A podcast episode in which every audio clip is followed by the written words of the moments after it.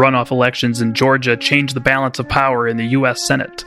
An insurrection in the Capitol leaves people dead, glass shattered, and a country shaken to its core. Israel leads the world in COVID vaccinations while its detractors perpetrate a horrible lie. Joe Biden announces more names for key national security posts. All that in an exclusive interview with freshman Congressman Richie Torres of New York this week on the first edition of Jewish Insiders Limited Liability Podcast.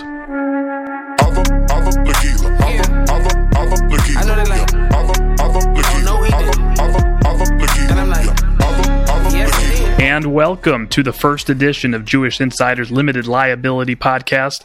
I'm Rich Goldberg. And I'm Jarrod Bernstein. If you're listening, you probably already subscribed to Jewish Insiders Daily Kickoff, and we're very excited to launch this podcast under the Jewish Insider umbrella.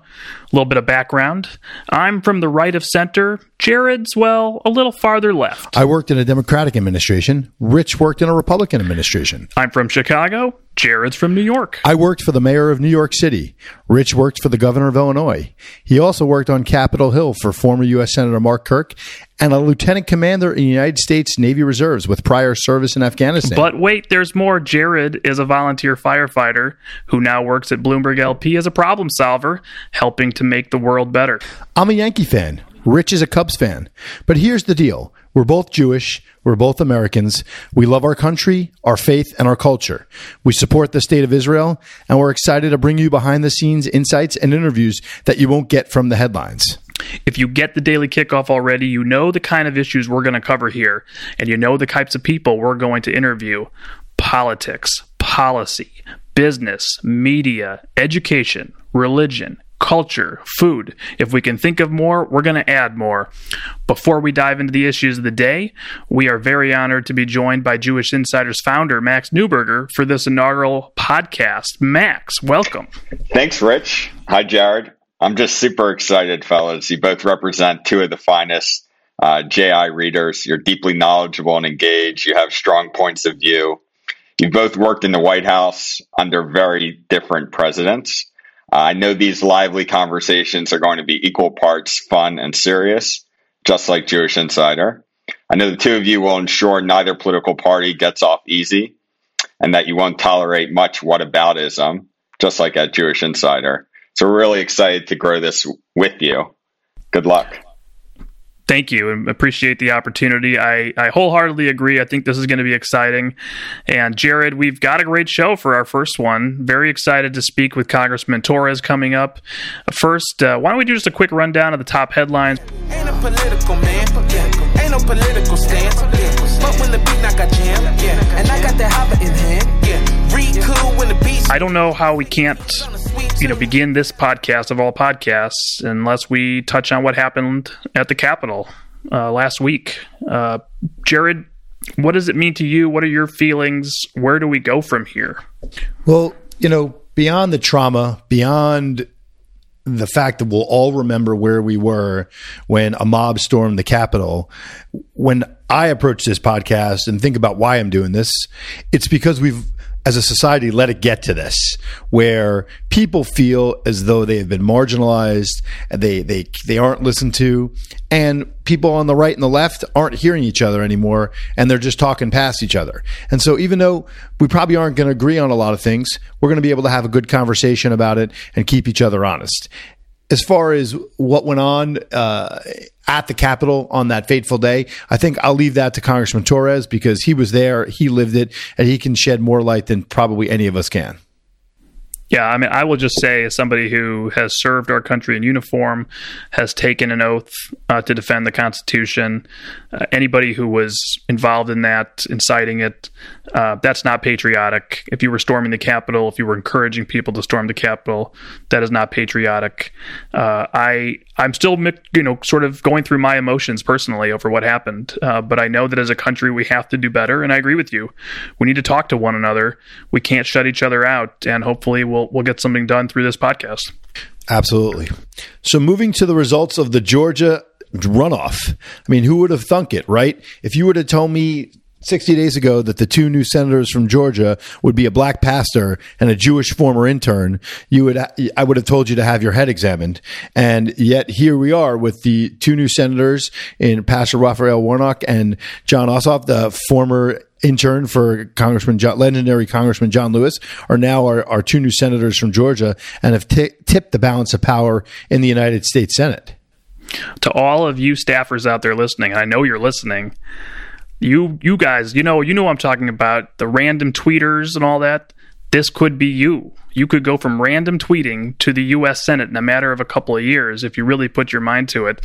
But no, Jarrod, you're right. I mean, this is a major shift in power. I obviously have my personal disagreements uh, with both of them on past language they've used, past statements. There was controversy over Israel during the election, uh, but the voters of Georgia have spoken, and we're going to have a very new Congress uh, going forward. And, Rich, how much do you think um, Republican voters were were influenced by what was and what was not coming out of the president as they approached this runoff election? Do you think it really hurt uh, the the two Republican senators in getting reelected here? Uh, there's no question. I've talked to a bunch of Republican strategists, and they are unanimous that when you depress your own turnout, uh, when you attack your own state officials, uh, when you tell people their vote's not going to get counted, uh, amazingly, people decide not to vote. And so there was a turnout drop uh, for the Republican side. But you know what? There was also a brand problem that was going on. It held through both elections. Uh, we have suburban issues as a party, and that's something that we're going to have to work on uh, as we look to next cycle. Uh, next up, we have uh, a slew of, or a steady drumbeat of appointments in the foreign policy space from the Biden administration. Most recently, we had longtime State Department career diplomat Bill Burns uh, being named CIA Director no, uh, nominee. Uh, we have Wendy Sherman, Deputy Secretary of State, Colin Kahl, Undersecretary of Defense for Policy, Jon Finer, Deputy National Security Advisor, on top of Tony Blinken, somebody who's very known to the community as the nominee for Secretary of State, and Avril Haines, who, by the way, if you haven't read Avril Haines' life story, hit pause on the podcast google her life story because it is, fascinating and it is not the sort of typical Washington uh, move up the chain and end up uh, the director of national intelligence. I'm not going to give too much of it away, but she is, I believe, an aircraft mechanic and a musician on top of being our nation's uh, the nominee to be the director of national intelligence. But if I may, Jarrod, I would just say uh, I look at this list and I know these names Bill Burns, Wendy Sherman, Colin Kahl, Finer, Blinken, Haines. Where do I know these names for? Oh, by the way, John Kerry, Susan Rice also going to be there in different roles. It's it's like the same foreign policy team that Barack Obama had. It's the exact team that put together the Iran nuclear deal.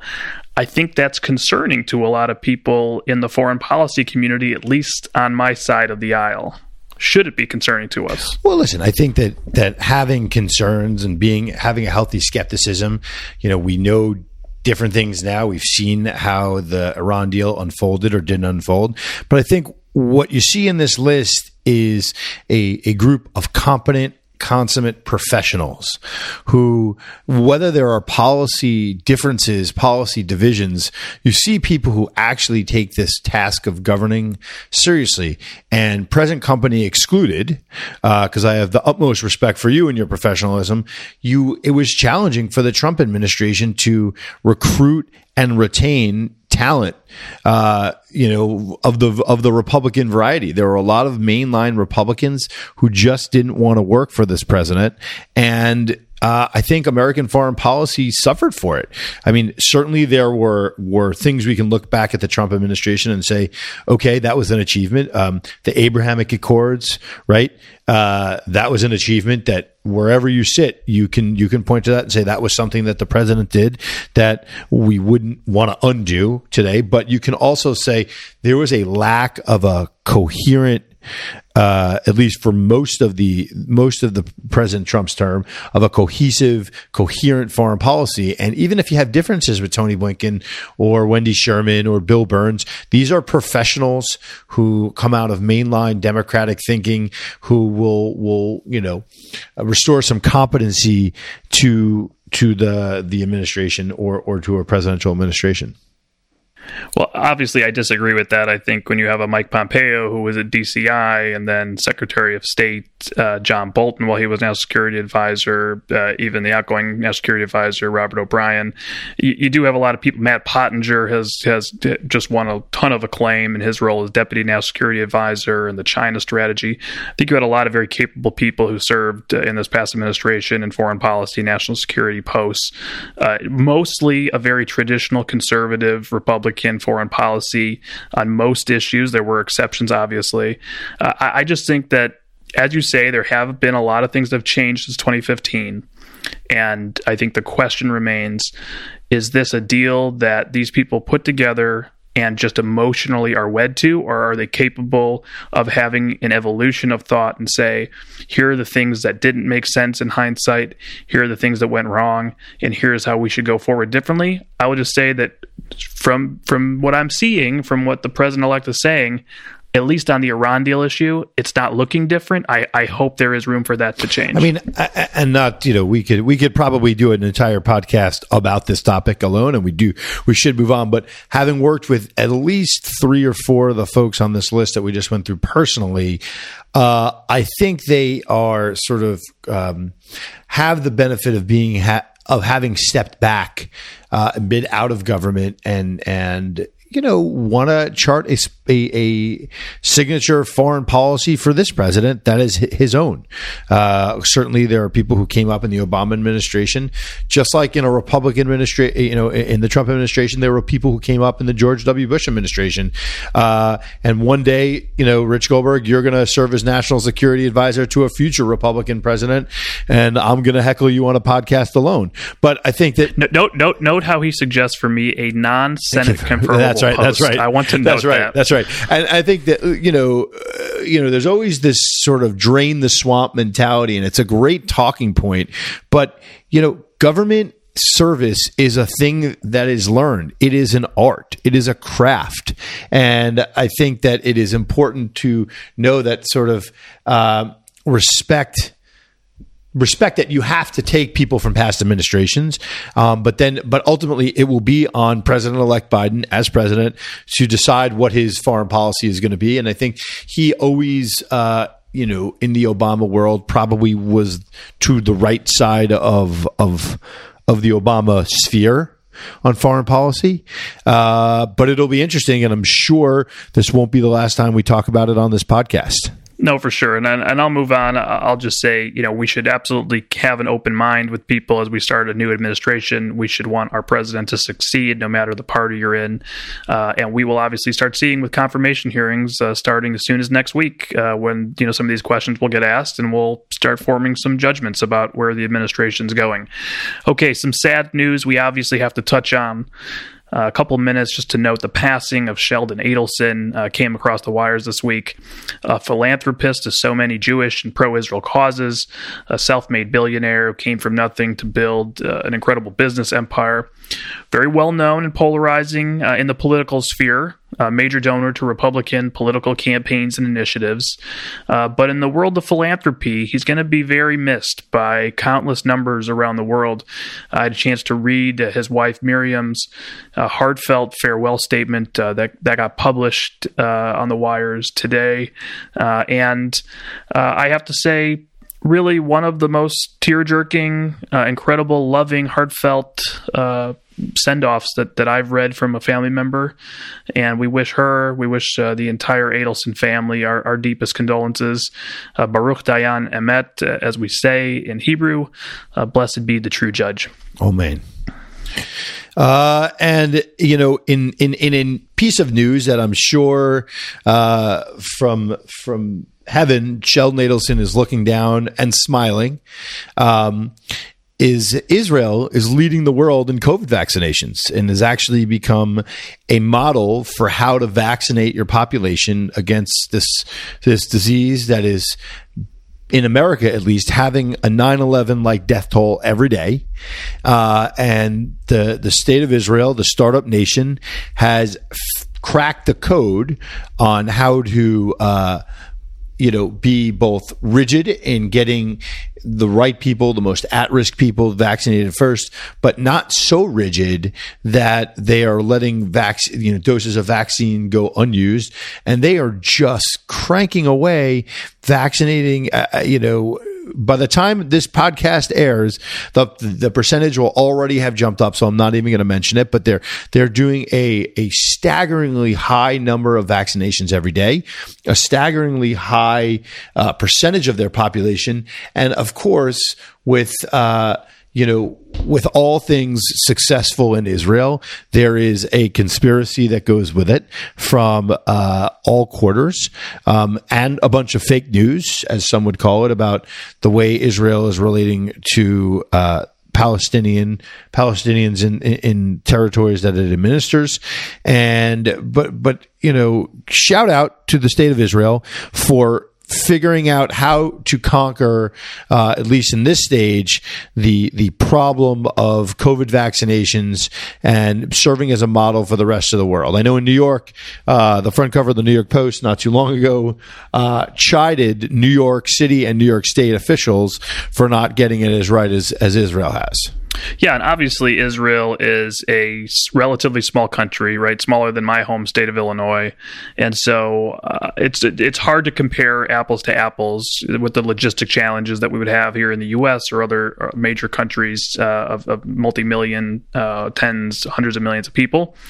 That said, uh, as we say, the reason why the U.S. military is so successful logistics, logistics, logistics. Uh, they didn't have some of the regulatory barriers. They could uh, pre order in advance uh, without waiting for FDA approval, so to speak. Uh, they really did the logistics uh, set up uh, correctly of how to distribute this quickly when it came in. so, yes, absolutely a model. Great to see they are leading uh, the world per capita in vaccinations. Uh, hope that continues, and hopefully we yeah, we can learn some lessons uh, from them. They can share that with the rest of the world uh, to speed up vaccinations uh, here at home. Ain't no political stance, but when the beat knock jam, yeah, and I got the in hand, Let's move on to our featured interview today. Congressman Richie Torres, very excited about this.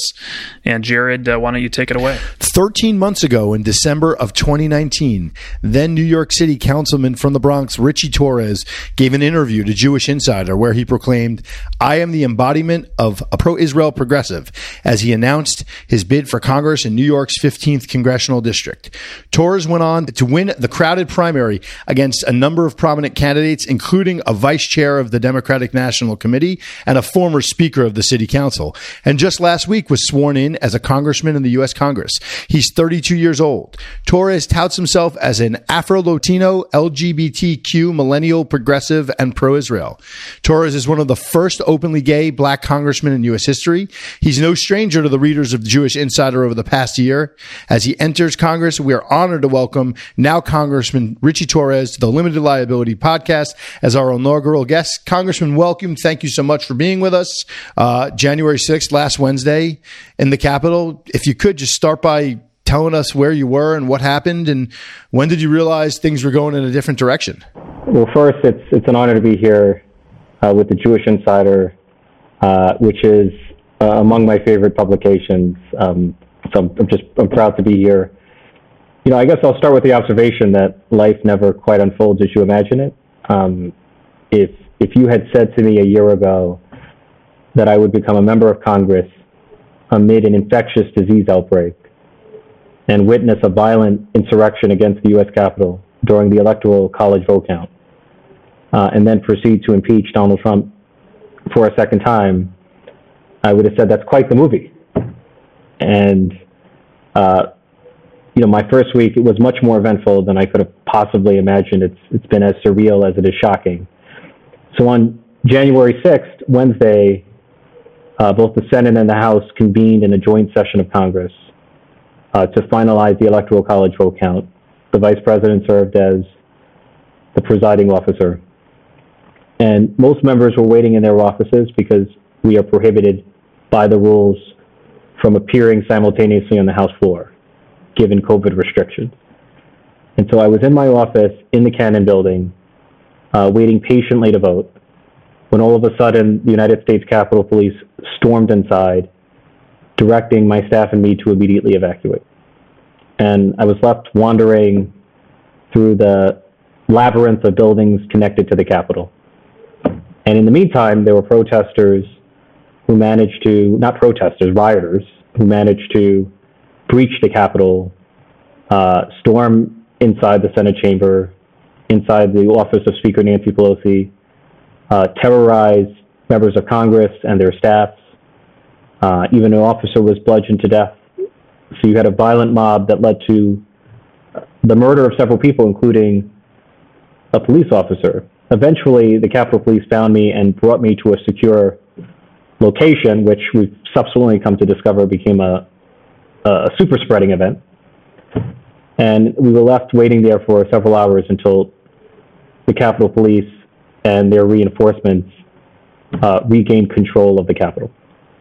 And all of us are still in a state of shock how a violent mob could so easily storm into one of the most guarded places on earth uh, to the point of invading the office of the Speaker herself, to the point of disrupting and delaying the Electoral College vote count. We did not resume the Electoral College vote count until 9 p.m. that evening and we did not conclude the proceedings until four o'clock in the morning. So what was supposed, what, what is normally a 30 minute perfunctory affair descended into a 14 hour assault on the very temple of our democracy, uh, the U.S. Capitol. Congressman, it's just so emotional to hear you talk about it. Uh, it's emotional every time I see more photos and I hear more things come out and testimonials from members and congressmen who stepped in front of other congressmen and senators who were protecting other senators and the images of the Capitol police officers, you know, getting hit by the rioters. I'm a former Hill staffer. I worked on the Hill for 10 years. It's hard for me to put my head around it. Uh, but at the same time, it's also hard for me to get my head around a country where we can't work together on Capitol Hill and have bipartisanship. And so I guess my question is the House is going to do what the House is going to do, the Senate's going to do what the Senate's going to do. We're going to have accountability. We're going to we're going to we're going to try to get through this.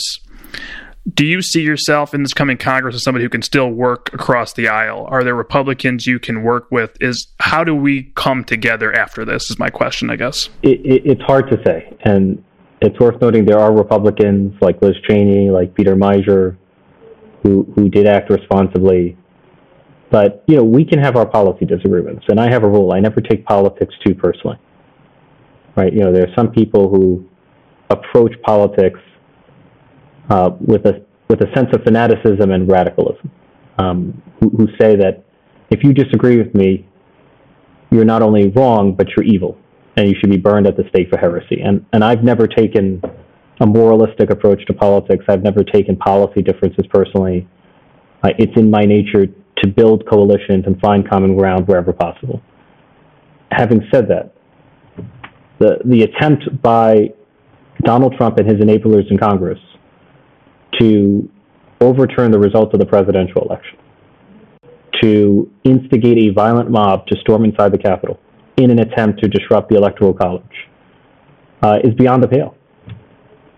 I mean, the violent mob Donald Trump unleashed on the U.S. Capitol is a violent assault on separation of powers between Congress and the president. It's a violent assault on the peaceful transfer of power from one president to the next. If striking at the very core of our constitutional republic is not impeachable, then what is impeachment for? So, you know, I'm willing to live with differences of opinion on policy, but we cannot abide an assault on the very foundations of, of our constitutional democracy. And make no mistake, the goal of the mob was to intimidate us as members of Congress from completing the constitutional process of counting electoral votes. Right? You had the president publicly target his own vice president. You know, Mike Pence must do the right thing. He must come through for us. And then you had the president tweeting against his own vice president while the Capitol was under siege.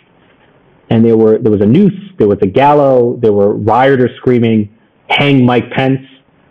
Like Donald Trump inspired a violent mob that led to the murder of a police officer, and that could have led to an assault or something worse uh, against members of Congress, the Speaker, the Majority Leader, and the Vice President. Um, I feel like we're on, in on dangerously uncharted territory um, as a country.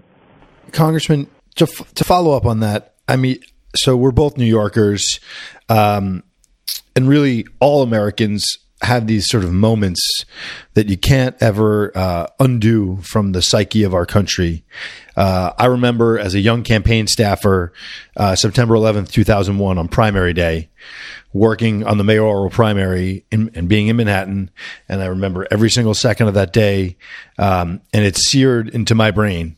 And I would imagine that most people who were, you know, uh, out of high school or even in high school or younger would remember that day. Do you think this is a day like that uh, that we're going to be talking about 20 years from now? We're going to be talking about 40 years from now about, you know, the, how this was sort of the exclamation point on six or eight years of, of Trumpism, even though he's been president for four, but but but the birther movement and and, and all that that led to the rise of Trumpism. Do you think we're, we're this is this is that moment that we're going to be talking about, you know, with the benefit of some history?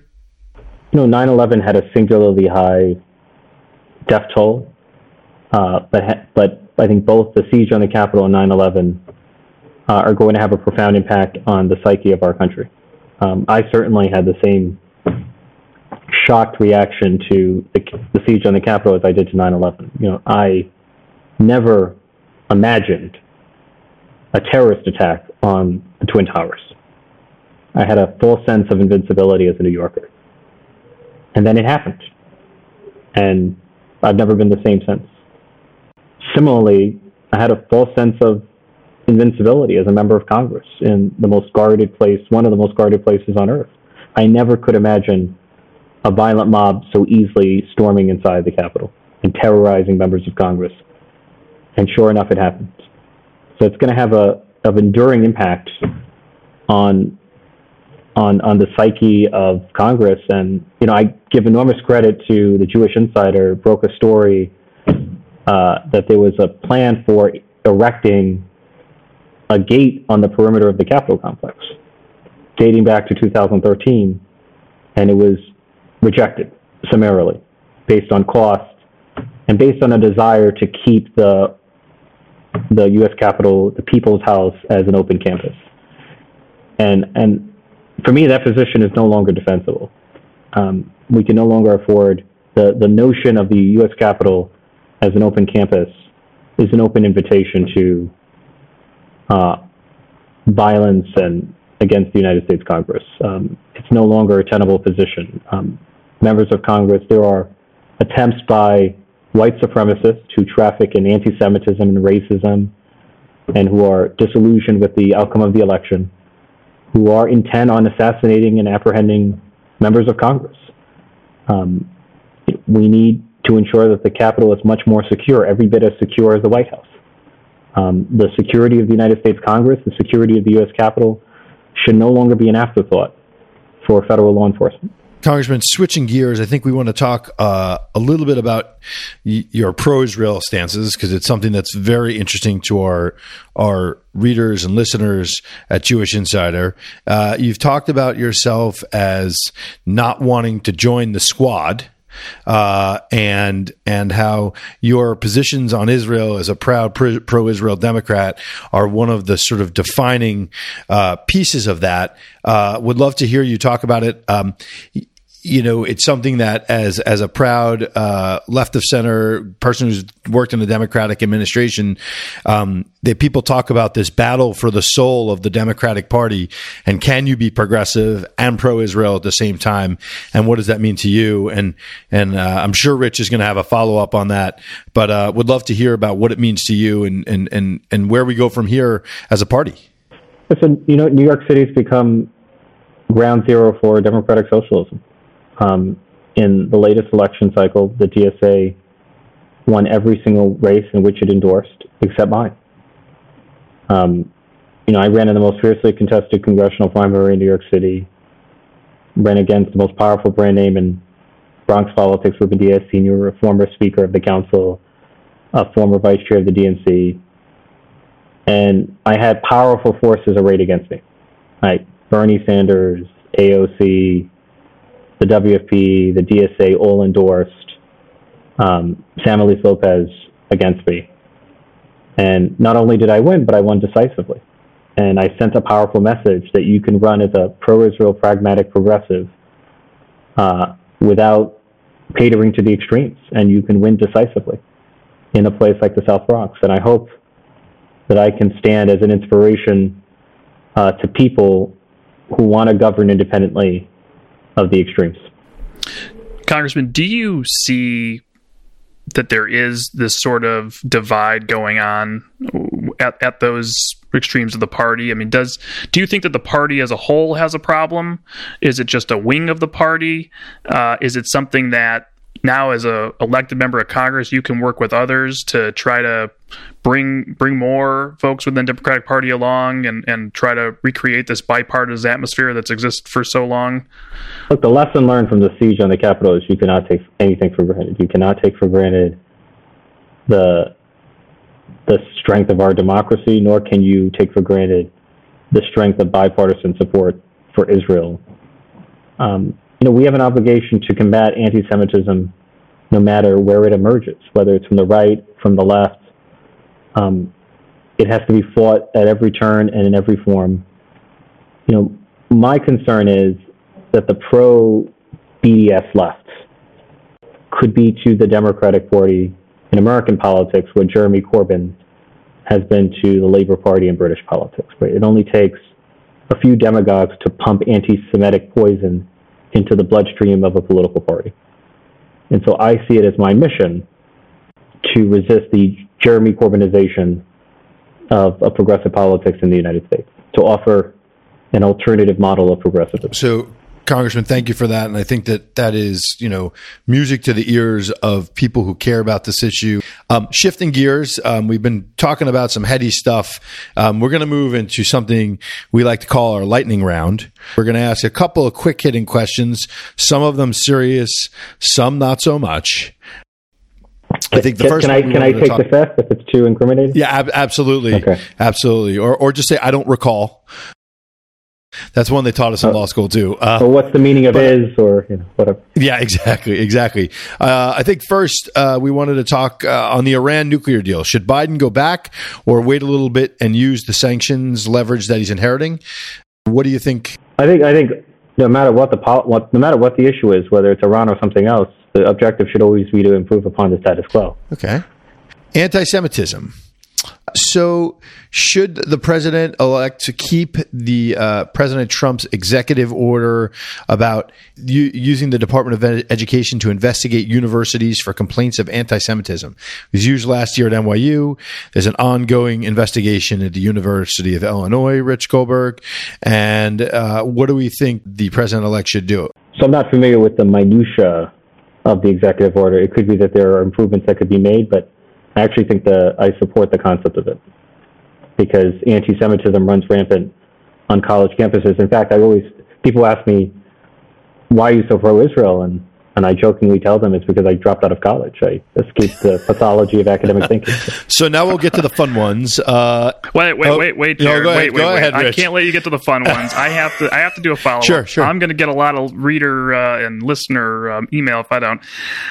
Just to try one more time, nail you down on Iran deal because it was a little bit of a non-answer. Let's say the president were to go back in. I know a lot of Democrats want him to go back in there has been bipartisan support for at least keeping terrorism sanctions on Iran. That seems like IRGC, the Revolutionary Guard, bad people, terrorism, bad.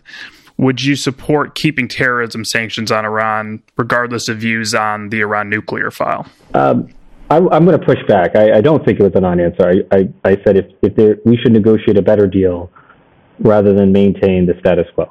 Right. So, the for me, the non-negotiable principles or permanent nuclearization, um, address the need the need to end permanent permanently end nuclearization and permanently end Iran's regional aggression, and um, and I would be I would have concerns about arbitrarily lifting the sanctions and the effect that has of releasing funds that could subsidize terrorism against Israel and our allies in the region. So my purpose was not to give a non-answer, but to say, if we can build, if we can negotiate a better deal, why not? Like, why not exercise the leverage we have to negotiate the best possible deal? Why do we feel bound by history. That makes sense. Okay, Jarrod, you're you're cleared hot for the for the light stuff. Okay, great. We'll get to a couple of fun ones. One that I would imagine is going to be a non-answer, but we're going to ask it anyway. Any favorites in the race for New York City mayor that's coming up in uh, the Democratic primaries in June? Ranked choice voting and the like. I think it's 13 or 14 people running at last count. Uh, I've lost count. There there might be more people in the mayor's race than there are members of Congress. um, but I have made no endorsement. But but I, I, said to the New York Times that I'm taking a serious look at Andrew Yang. Okay, I was I was the mean guy before, so I'm going to be the really lighthearted one to close. Yeah, please, please, Rich, you're going to get us a bad reputation. But I, I will say, like myself, Andrew Yang is a idiosyncratic progressive, and good addition. Good addition. Okay. Uh, I Rich, be nice to the congressman. I, otherwise, other members aren't going to want to come I, on our I'm show. Very okay? nice. I am nice. I am a very good interviewer. Uh, okay, and, and, here is here is the hardest question I will ask you tonight. Favorite Jewish food? I know. And do you have a favorite Yiddish? um, That's good. I like that. I'm often referred to as a mensch. Oh. And oh. That's uh, a good one. And I love brisket. Ooh.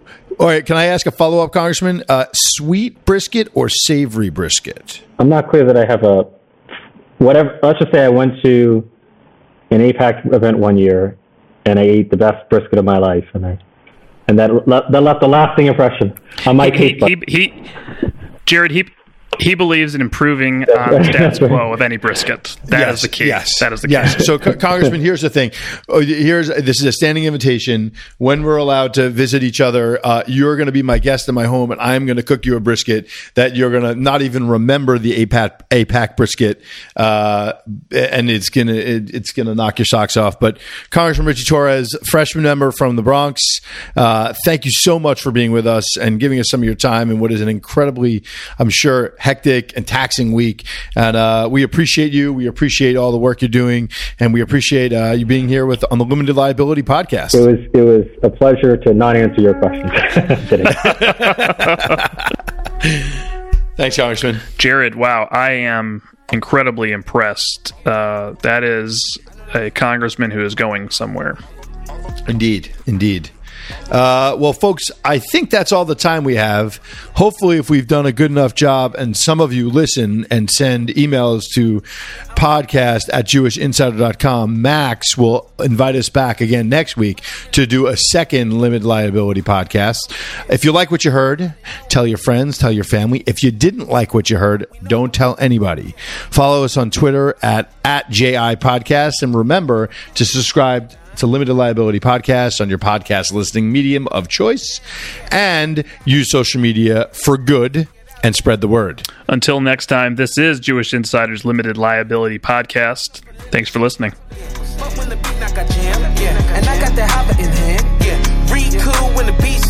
Sixteens on a sweet tune.